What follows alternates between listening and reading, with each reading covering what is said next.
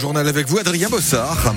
Il va faire 30 km à tenter de semer les gendarmes. Avec dans sa voiture ses deux enfants en bas âge. Un automobiliste tourangeau s'est fait poursuivre par les militaires pendant de longues minutes ce matin avant de terminer sa course dans une autre voiture à Château-Lavalière, juste en face de l'école Saint-Joseph. Tout ça, Lucie Leconi, d'un refus d'obtempérer. Oui, il est 10h15 ce matin lorsque ce conducteur d'une Peugeot 307 grise passe devant les gendarmes à Fondette.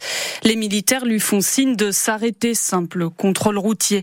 Mais l'automobiliste qui transporte ses enfants ne s'arrête pas. Au contraire, la voiture file en direction de la Membrole sur Choisy. Huit militaires le suivent à distance, mais rien à faire. La Peugeot atteint les 120 km heure sur la D959, celle qui mène à Château-Lavalière. Juste à l'entrée de cette commune, les gendarmes disposent des herses pour stopper le conducteur. En vain, la voiture grise entre dans le bourg de Château-Lavalière et s'encastre dans une voiture stationnée devant l'école Saint-Joseph. Les gendarmes procèdent alors à son interpellation. Il est placé en garde à vue. Des examens sont en cours pour déterminer s'il était sous l'emprise d'alcool ou de stupéfiants. Ses deux enfants à bord sont très choqués. Ils ont donc été transportés à l'hôpital Clocheville de Tours pour des examens de contrôle. Une course poursuite donc de Fondette à Château-Lavalière sans lien avec une quelconque histoire d'enlèvement. Nos confrères de la NR ayant indiqué dans un premier temps que l'automobiliste est venu récupérer une élève de l'école Saint-Joseph avant de prendre la fuite. Erreur rectifiée depuis. Mais entre-temps, évidemment, les parents se sont inquiétés. La directrice de l'établissement scolaire, Charlène Nibaudot, les rassure. Il y a eu un accident qui s'est passé juste devant l'école.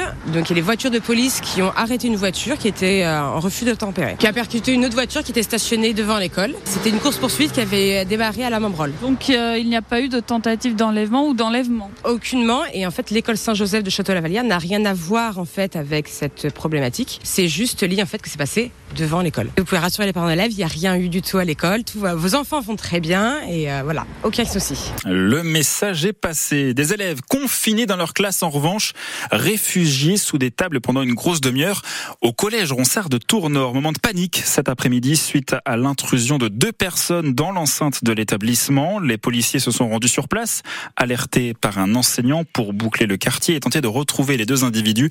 Ils sont toujours recherchés ce soir. L'expression se tirer une balle dans le pied prend tout son sens. C'est littéralement ce qui est arrivé à un jeune chasseur de 17 ans à Truy, aujourd'hui un peu avant 13 heures. Et visiblement à cause d'une petite erreur d'inattention ou de manipulation de son fusil. Transporté à l'hôpital Trousseau, il est légèrement blessé à l'ongle du petit orteil. Il s'agit bien d'un féminicide suivi d'un suicide. Le procureur de la République le confirme après ce drame qui s'est déroulé cet après-midi à Montpellier. Un homme tue sa femme par balle et retourne l'arme contre lui devant le tribunal judiciaire de la ville et devant de nombreux témoins.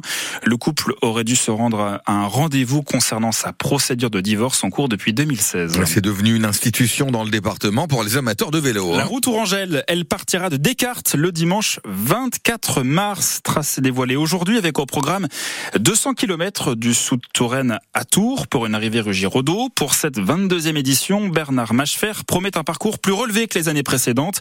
Il est le directeur de l'organisation.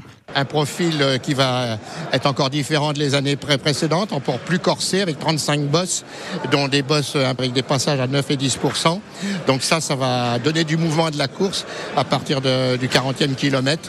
Et puis des passages euh, aussi avec le vent, suivant comment ça sera ce jour-là. Donc tout ça conjugué va rendre la course usante autre point euh, important, c'est la nouvelle ligne d'arrivée, toute nouvelle, qui va aussi euh, faciliter euh, la victoire d'un baroudeur ou d'un puncher. La dernière bosse se trouve à 4-5 km de la ligne d'arrivée, donc un, un, gars qui sera encore frais et résistant pour aller jusqu'au bout, et le vainqueur devrait être un bon coureur. Une vingtaine d'équipes seront engagées sur cette route Tourangelle 22e édition. Le Tourangeau de la groupe AMA FDJ, Thibaut Gruel, est annoncé, tout comme l'Irlandais Sam Bennett, vainqueur du maillot vert sur le Tour de France 2020. Le football est l'officialisation aujourd'hui de Jean-Louis Gasset à Marseille. Il est le nouvel entraîneur du club en remplacement de Gennaro Gattuso, dont le passage de six mois restera comme un échec. L'OM est seulement 9e de Ligue 1. Et puis lui sera panthéonisé demain avec sa femme, mais le Parti communiste français d'Indre-et-Loire lui rend hommage dès ce soir. Le résistant Misak Manouchian est à l'honneur avec ce ciné-débat sur le film L'armée du crime qui raconte son histoire et celle de ses 23 compagnons d'armes. La projection a lieu dans les locaux de la Fédération du PCF 37, boulevard Jean Royer à Tours.